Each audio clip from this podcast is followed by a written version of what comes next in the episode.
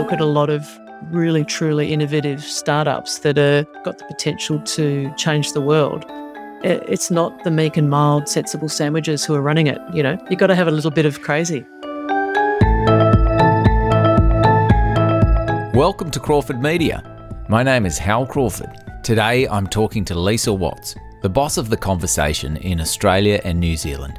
The Conversation is the university news hybrid that began 10 years ago right here. The model of using subject matter experts to explain the issues behind the news has been a big success around the world. And I wanted to talk to Lisa about their method and business model. During the course of the interview, we talk about something called a CMS. CMS stands for Content Management System, and it's the software at the heart of all digital publishing businesses. I have a bit of a thing for CMSs, although no one else seems to. You see, they're just so important, and you spend so much of your time interacting with them. Anyway, I thought I'd explain what they were exactly before we get into the conversation.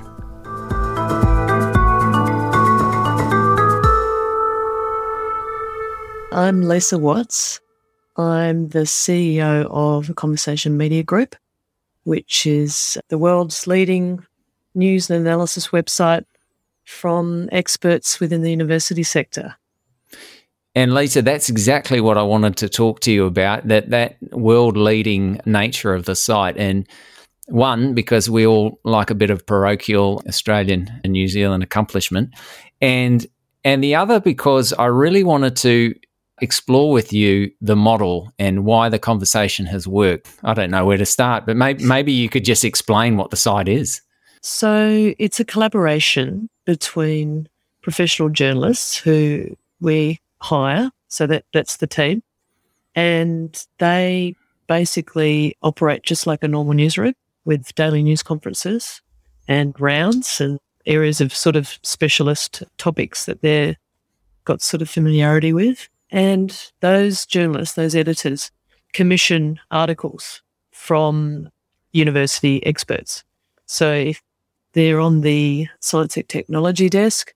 They will have got up in the morning and listened to the news, read policy briefings, looked at journal articles, and just scoured every sort of nook and cranny for what, whatever news is out there. And have they would have also received a lot of pictures and a lot of information coming in from experts and from universities themselves. And then they'll basically thrash out those ideas and within the usually a pretty short time frame, a couple of hours, um, sometimes a bit longer, depending on what it is. They would have found an expert who's got expertise in that area, is available to do the piece, and they will co author um, or, co edit a, a piece together. And so it's that sort of translation of academic expertise into something that's really accessible for the public. That's that's what we do. And effectively, how does that work? Is it more the writing of the journalist or and editor, or is it more the writing of the academic? Look, it really depends. I mean, some academic researchers are just professional communicators and they're amazing writers. And in that case, it's much more about just shaping the idea at the beginning and agreeing on a format. And some pieces might require, you know, somewhat light editing. Others, you know, are much more interventionist because it might be a highly technical area or an area that's full of sort of complexity or stuff that, you know, normal citizens would find baffling. And so it really um, is going to vary depending on the subject matter and the area. So if it's a sort of, you know, piece that has been written from a journal article that's about some kind of complicated idea in physics, it might take a bit longer. Case in point, I, I, might just bring up a really concrete example from this morning. And I, I think this is one thing that, that the conversation does really well, which is take matters that are extremely topical and then write explainers about them. And in this case, it was nuclear submarines. And what does that mean? And how does the, you know, how do they work? How are they nuclear? And I just really enjoyed this article. So it doesn't have the name of the editor or the journalist on there.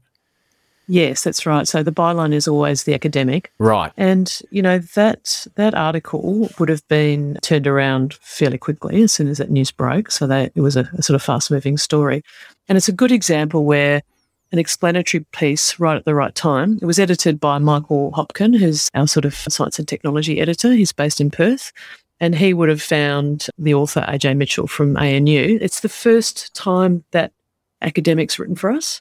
So it might just be that that, that fellow is an expert in nuclear powered submarines and it's finally now his time to shine. So he's got a PhD in nuclear, phys- uh, nuclear physics from the University of Manchester and then he's done a postdoctoral appointment at another university and now he's a research fellow at with nuclear physics at ANU. So he's the perfect person to write that explainer.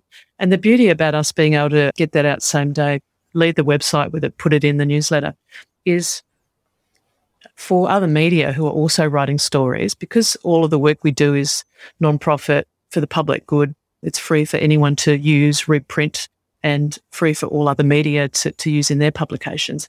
They can take that in full or edit a part of it with some permissions and use it as a sort of resource for their own stories.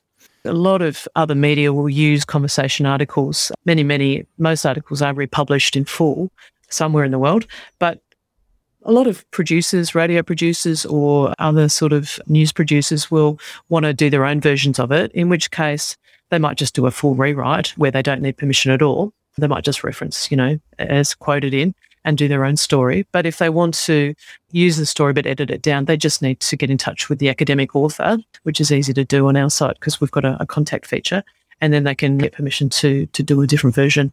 It's a fascinating model. So, how big is your team? Uh, the team in Australia is pretty small. It's only about 46 of us. Australia, New Zealand. So it's not a, a, huge team. Globally, there's a couple of hundred in. So in, in, fact, in terms of the sort of footprint of the as a as a news entity, as a as a journalistic enterprise, it's it's it's a pretty good size if you look at the the global reach. Mm. So so take me back. It was. I've sort of read a, sketchy history of, of, of the conversation, and I think the idea started doing the doing rounds in 2009, and the site launched in 2010. Is that right? Yeah, the site really launched uh, and sort of got going a few years. That, that's right in Australia, and then two years after that, there was a launch in in London, and then the US, and then a, a range of others sort of followed. But so I joined about a month after the launch, and it was amazing, really. That the two co-founders, both of whom have um, left the project, really just like true entrepreneurs, just battled away particularly Andrew Jaspan, whose idea it was in the beginning. He's a very sort of visionary, sort of highly energetic, you know, quite one of a kind in so many ways. He was able to really persuade the right people to invest in the idea, set it up as a nonprofit, and he'd already raised the initial funding by the time I joined the project. Mm. So it was quite sort of a compelling idea because I sort of couldn't believe that no one had ever done it. It was such a simple idea to pair up a journalist with an academic and write articles leveraging all that expertise and well, that, that's exactly it, isn't it? It seems like a no brainer in hindsight. I suppose at the beginning it wasn't a proven thing at all. Did you have to go around um, proving to people that it would work? Yeah, constantly. The um, editors, the journalists here were basically doing phone calls. Hi, you know, particularly before it actually went live, nothing to point to. You know, we want you to write for free for a website that has no audience, that hasn't launched yet, and having to explain the model, even when it was sort of, you know, in its early first year. Was the response, what do I get out of it? Look, we, we, we had a part of the pitch was really very much about, about trying to inject intelligent expertise and, and fact based information into the media ecosystem. And like, I think everybody wanted that. So it was a pretty easy argument in a way, particularly when we were looking at issues like climate change, the environment, energy, you know, taxation policy, things that, you know, citizens sort of cared about. I think people could see, oh, wow, this could be really good, particularly because we would describe it to the academics as a safe publishing platform where that they, they sign off on the final edit. It can't go live without their final approval. They can only write in their area of expertise, full disclosures, full transparency. So it gives them a lot of confidence because a lot of academics at that time were sort of finding that dealing with mainstream media was getting really challenging because this is before The Guardian and before New Daily and before a whole lot of other sites. You know, Schwartz Media hadn't got going in any real way there. So there was really limited outlets for, you know, for debate and discussion. And increasingly, the sort of sexed up headline clickbait stuff was going crazy. And academics, I think, were finding it a pretty poor experience because all the, the senior journalists that had been working for, you know, what was then Fairfax, but the nine papers and, and even news to some extent, you know, the, the very good experienced journalists who knew science or knew health or knew about education, you know, they had deep years and years of knowledge. They'd all taken their redundancy packages or or we're about to in 2012. exactly. Yeah. And then it was they were being replaced by generalists who were generally having to file, you know, do print and digital, you know, do a headline, find a picture, do the whole thing. And so the speed to get a piece done was much, you know, there was all this productivity measures brought in to newsrooms to kind of be more productive, be more efficient as the sort of business model collapsed around it. And so the experience was pretty poor for a lot of academics because they do an interview and then they'd think, oh, how bad is this going to be? That's fascinating that the rise of the conversation coincided with the loss of expertise, probably high point around 2012 with the big redundancies at, at News and, and Fairfax. Yeah, that's right. It, it took off straight away. It, it was sort of instant almost that there was an audience gathering around it. And so, you know, we were sort of quite staggered, I think, at the time to see, oh wow, there's a there's an appetite for this. There really is a a strong um, interest from the general public to have an alternative news source that cuts through, you know, that doesn't do sport, weather, murders, car crashes, that kind of stuff. And look, it doesn't do the sort of reporting around, you know, courts and, you know, who, who's done what to whom.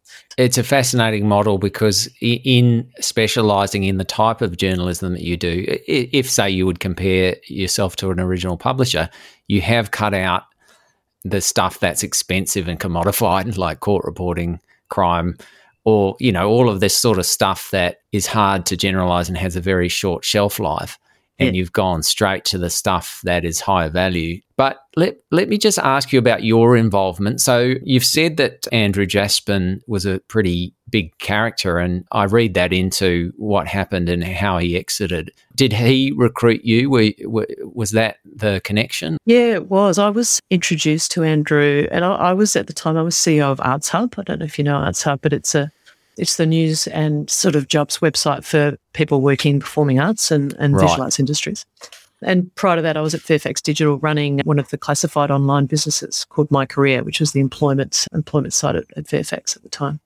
And so one of the jobs I had at Fairfax Digital, because we were based in Melbourne, was to do a little bit of initial due diligence to for internet startups or other sorts of digital companies that wanted an exit.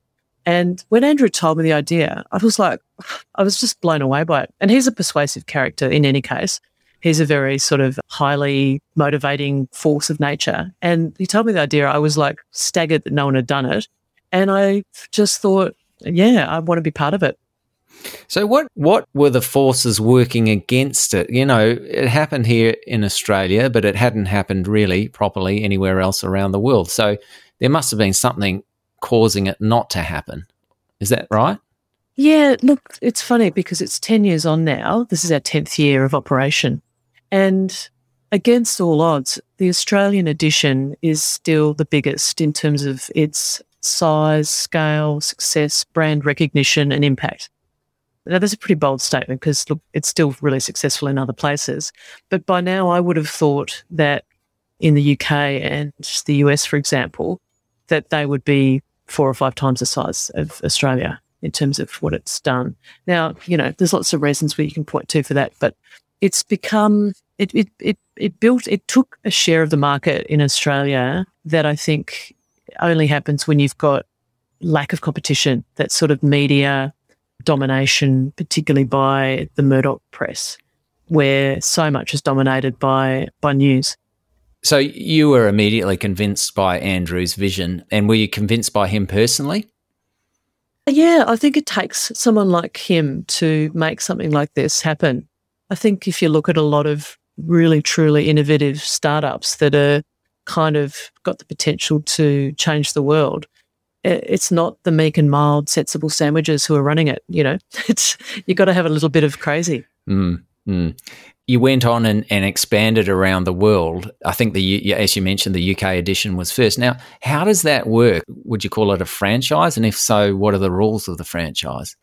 The, the Conversation Media Group, which is an Australian company, it licenses through a contract, through agreements, another company, they're all non-profits in a particular geographic territory.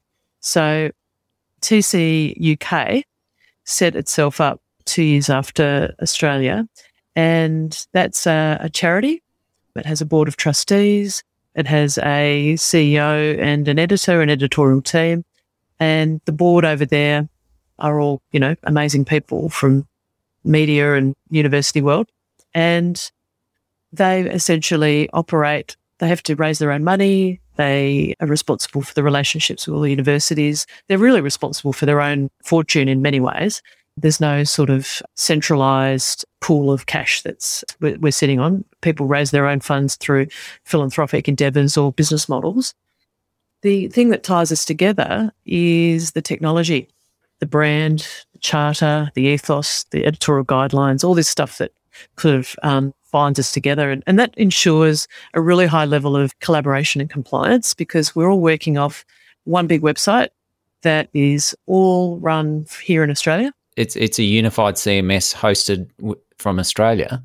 Yeah, yeah. The, the, physical hosting, the servers are one's in France and one's in Canada. But yeah, the, the whole tech team um, works here in Australia. It's an Australian invention. So, mm. is are your developers part of that team of forty six you mentioned? Yep. How, how many developers have you got? Six. I did note with interest that you had developed the CMS in house. Was that a decision or did you just stumble into that?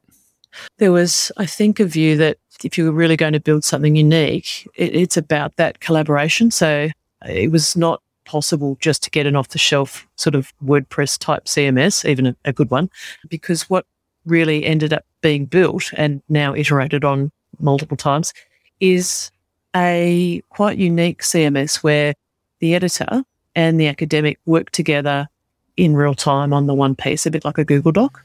They can see each other's edits, which means that they can write really quickly together and really mm. collaborate. And there's also some really neat features that are like there's a, a readability index, which is set to age 16 that has traffic lights. So mm. if there's too much jargon, the sentences are too long or the syllables within the words are too long, you get a, a red light. And then as you improve the readability, simplify, make it much more accessible and clear, then you get a green light. And when you get a green light, you're uh, able to publish. And that was important because part of what we're trying to do is work with academic experts to translate for an educated 16 year old and plus. So it was important to kind of, I think, make that innovation sort of a key part of it. the, the other big part of what we do and part of the reason why the business model works is we provide a lot of analytics and data, dashboards and metrics back to partners to demonstrate impact. And if you're an academic writing because, you know, it's part of your civic duty to participate in society and share your expertise, it's nice for you to get a really cool dashboard where you can see what the engagement of your article is, where it's been picked up in other media, how many reads it's had on the ABC, and what's the latest uh, sort of Twitter exchange that you can all see in one big dashboard. Yeah, now you've just brought up about a million things that I, I want to ask you more about. But the first thing I'm going to ask you is that traffic light system you indicated that you are not allowed to publish until you get a green light. How, how many uh, requests have you had to override the override that system? Generally speaking, I think most academics really want to get their pieces to the widest possible audience. And, you know, right now, if you looked out across Australia um, and New Zealand, you'd be hard pressed to find a year 12 student who hasn't used the conversation in an article in a classroom setting. It's used extensively in classrooms for, for all sorts of things and, and and in higher education as well, as well as, you know, I mean, I think it's something like 15% of people who read the conversation regularly work in health, for example. So, you know, doctors, clinicians, researchers, GPs, all sorts of people. So, uh, and then, you know, you also want the information to be relevant to someone who's working in hairdressing, having a discussion with a, a client about vaccination. I think people are pretty motivated to simplify and make it accessible. So it sounds like the incentives of all parties are aligned, but they're never perfectly aligned, are they? So you've got academics writing for you, you've got your own staff of developers and editors, and then you've got the universities who sponsor you. What's in it for the universities? Universities are increasingly wanting to demonstrate their place in the world. And part of being a publicly funded university is demonstrating to government, in our case in Australia, that the investment is a good one. Arguably, they haven't been able to do that with this current government because the funding has been um, less than what most universities would consider to be to be good right now. But I think if you talk to most vice chancellors, most of them have a, a strong uh, well, the reason that they're doing what they're doing is because they want to improve society. They see the university as a, a important player in in in civil improvement and in in having a stronger um, and safer and healthier and, and better world that we're going to live in. And so, where you have a, a, a vice chancellor who believes in that, who believes in you know c- civil responsibility and the, pub, the public's interest being served by expertise, it's it's very easy to have the support. We have all Australian um, universities signed up as members right now. Occasionally, we have ones that come and go. We, have got one who's on a pause at the moment, who's hoping to come back. That's Adelaide. Everyone else is a, a current member, so our retention rate's been, you know, always been higher than ninety five percent. Now, I read your annual report, but what was missing for me was the numbers around the finances. Could you share mm-hmm. any of those with us? How how much does it cost to keep you afloat? So approximately six million in Australia. Once you take profit away, and once you step out of a place where you're about shareholder value and you're only working in the in the idea space, and you're all you're trying to do is is share knowledge and get it to the widest possible audience. It means you can do amazing things with a lot less money. And so we have a, a relatively small newsroom, but each one of those editors is able to collaborate with, you know, a number of academics each day. And so you've got some inbuilt scale in the model because we're able to uh, support those academics, write with them, you know, commission their work, edit their work, and the output is much greater than it would be if we were just doing it as a single journalist. What is the output? Somewhere between three and 400 a month. On the behalf of the academics, you mentioned that one of the rewards might be a sense of public good in, in getting their ideas out there, but there must be some self interest involved as well. Absolutely, yeah. And look, what happens after a academic gets published is really interesting because most academics get followed up by other media. So, you know, that that's really important. So I think it's something like 68% get contacted by um, a journalist after they write. Because if you're running, if you're a producer on a, a radio, you know, particularly if you're say in regional Australia somewhere, they're really using the conversation at a high level because the story is already current, fact checked. You know that it's going to be a very quick and efficient way to get to the right person straight away for comment. And because that academic has just written the piece, they've sort of self-selected into to be available to engage. It's a bit like they put their hand up and said, "Yes, I'm participating. I'm able to take comment from, for this issue." And I think about ten percent get contacted by government after after writing. Twenty percent go on to have some sort of research collaboration from other researchers who might read the piece and about 14% get contacted by business for some sort of business collaboration. Look, academia right now uh, and the university sector in Australia right now, it's under extreme pressure.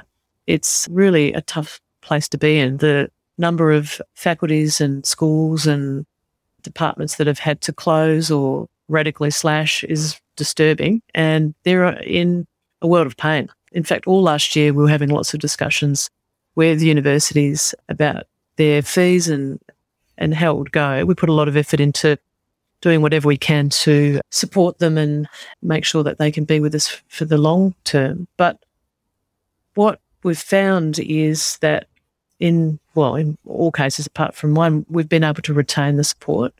And I think people see the conversation now as sort of uh, part of doing business, part of the sort of uh, you know normal public engagement activities that a university would do. So so that's good. Mm.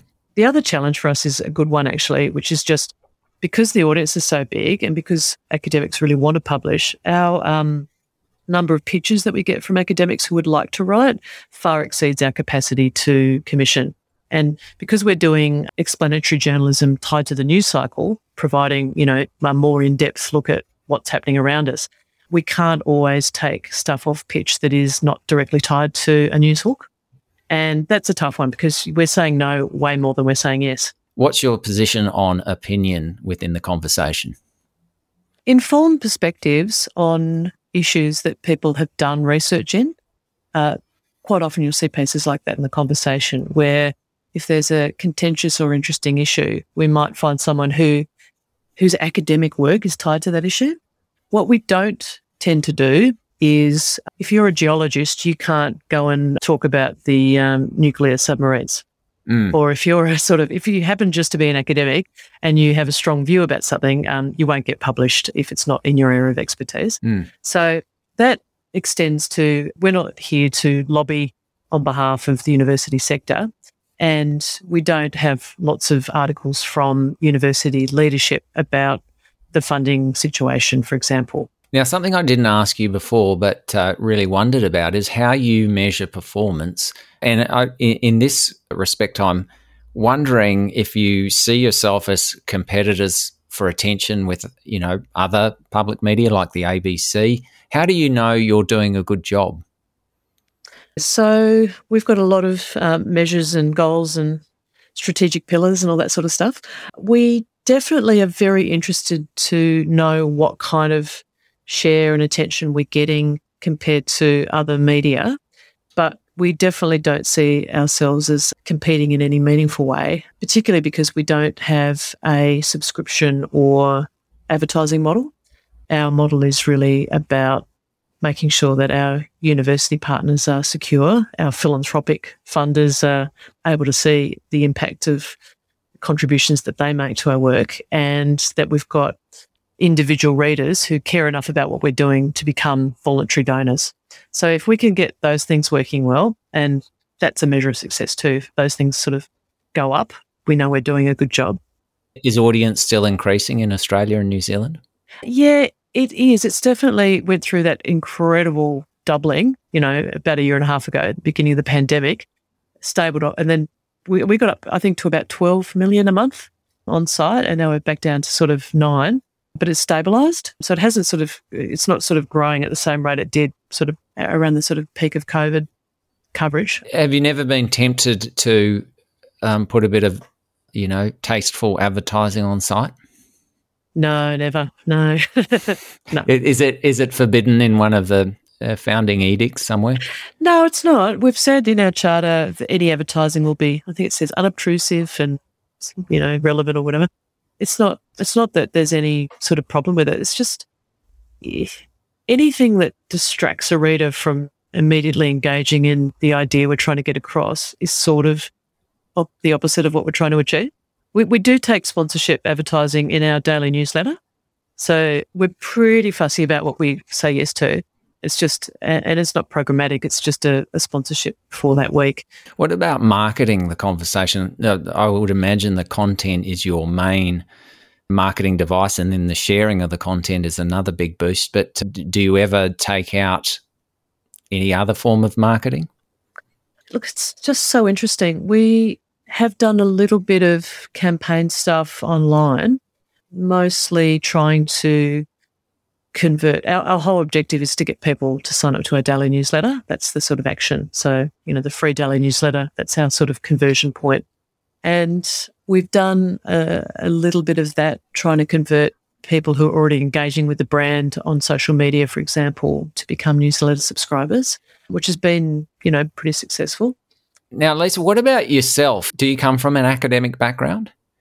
No, I don't. I come from a sort of digital management, marketing, media background. So a long time ago, I worked at Yellow Pages online classifieds, mm. which was sort of that was my first sort of that's where I sort of grew up. I guess it was like when I first had a, a career type job, and I ended up being a manager at quite a young age. Really, it was extremely fortunate that I was able to get into a culture of like the Yellow Pages world, which was sort of a bit cultish at the time. It was an extremely successful business.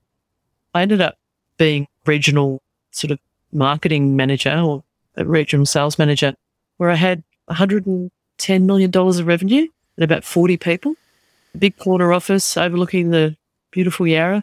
I mean, I really loved it and I was good at it. And it was competitive, like really super competitive. You know, we had incentive trips where you got to go on an amazing incentive trip every year, to, you know, take someone along and Paris, Rome, that kind of stuff. And it was all about rankings and who was at the top and the bottom 30% would sort of be turned over each year.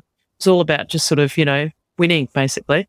And so if you're a sort of person who likes that kind of go, go, go, it's, it's sort of like landing in the perfect environment. Is, is that you? Yeah, it is. Yeah, it is. And you are you are you there for the foreseeable? Are you are you ensconced? You're not moving anywhere. Uh, look, it's funny. I mean, it's interesting. It's sort of ruined me and a few of my colleagues here for other jobs in a way. You know, when you work for something that's just about the mission, it's just it, it's a very different beast because you're you're getting up every day. You're constantly talking about what you're trying to achieve for other people, and you know I've been used to more commercial places, you know, and so I've got a lot of friends who work in prop tech or edutech and those sorts of businesses. And in the end, I think, yeah, of course, I'll, I mean, I'll do something else at some point, surely. But I think it comes down to what kind of people you want to hang out with. Yeah, well, I, I, guess to a large extent, you've had a chance to shape your own environment as the uh, the boss. Yeah. So, just bringing it back to the conversation, and something I'm really interested in funding of, of public interest journalism, funding of, of these important flows of information are really, really central to the future, I think. The conversation is a kind of uh, new form of, of public media. Do you see it that way? Yes, I do. I think that's a, an accurate way to talk about it. And in that case, can the model be extended beyond academia, or can your you know, you're you're serving close to 10 million people, uh, Australians and New Zealanders every month, which is a lot. But can the model be expanded? We've had a lot of uh, sort of discussions and, and interest from lots of people who might want to have a sort of membership based model for things. I think it depends on, for example, you, you, you could look at, you know, industry associations or local government or other sort of stakeholders who, who have an interest in public, you know, the public being well served by good journalism. So them people sort of coming together and making a, financial contribution to the production of good quality journalism because their immediate constituents or, or stakeholders or you know citizens will be advantaged by it. It could work. It's really hard to do collaborations. It almost takes an outsider to come in like, I reckon the mm. conversation mm. wouldn't have worked if it had started at one university in earnest and that university had retained ownership of it and said, oh, here we are at Melbourne Uni. It's our thing, but you can join us. I don't think that would have worked. I think it would have fractured by now and others would have competed with it. And it's just sort of, it's very hard to collaborate. You almost need someone sort of separate to come in and say, let's, let's, let's build this thing. It's, it's for everyone. So it's it's possible to do. I think you just have to think about where the value exchanges flow. And the hard thing is, um, if you can do it in a way that is truly non-profit, it's much much easier. Once you start to think about who gets an advantage from it, you lose all that goodwill and scale because people can see a dollar getting made. They think, well, where's my bit of the dollar? I'm putting in that bit in the value chain. I deserve a bit too. And it's very hard to, to make it work with money, I think. Lisa, that has been an absolutely fascinating conversation. Ah, oh, such a pleasure. Anytime, Hal. Thanks for listening. I really love making these podcasts. My thanks to Kevin MacLeod also for the podcast music. Bye for now.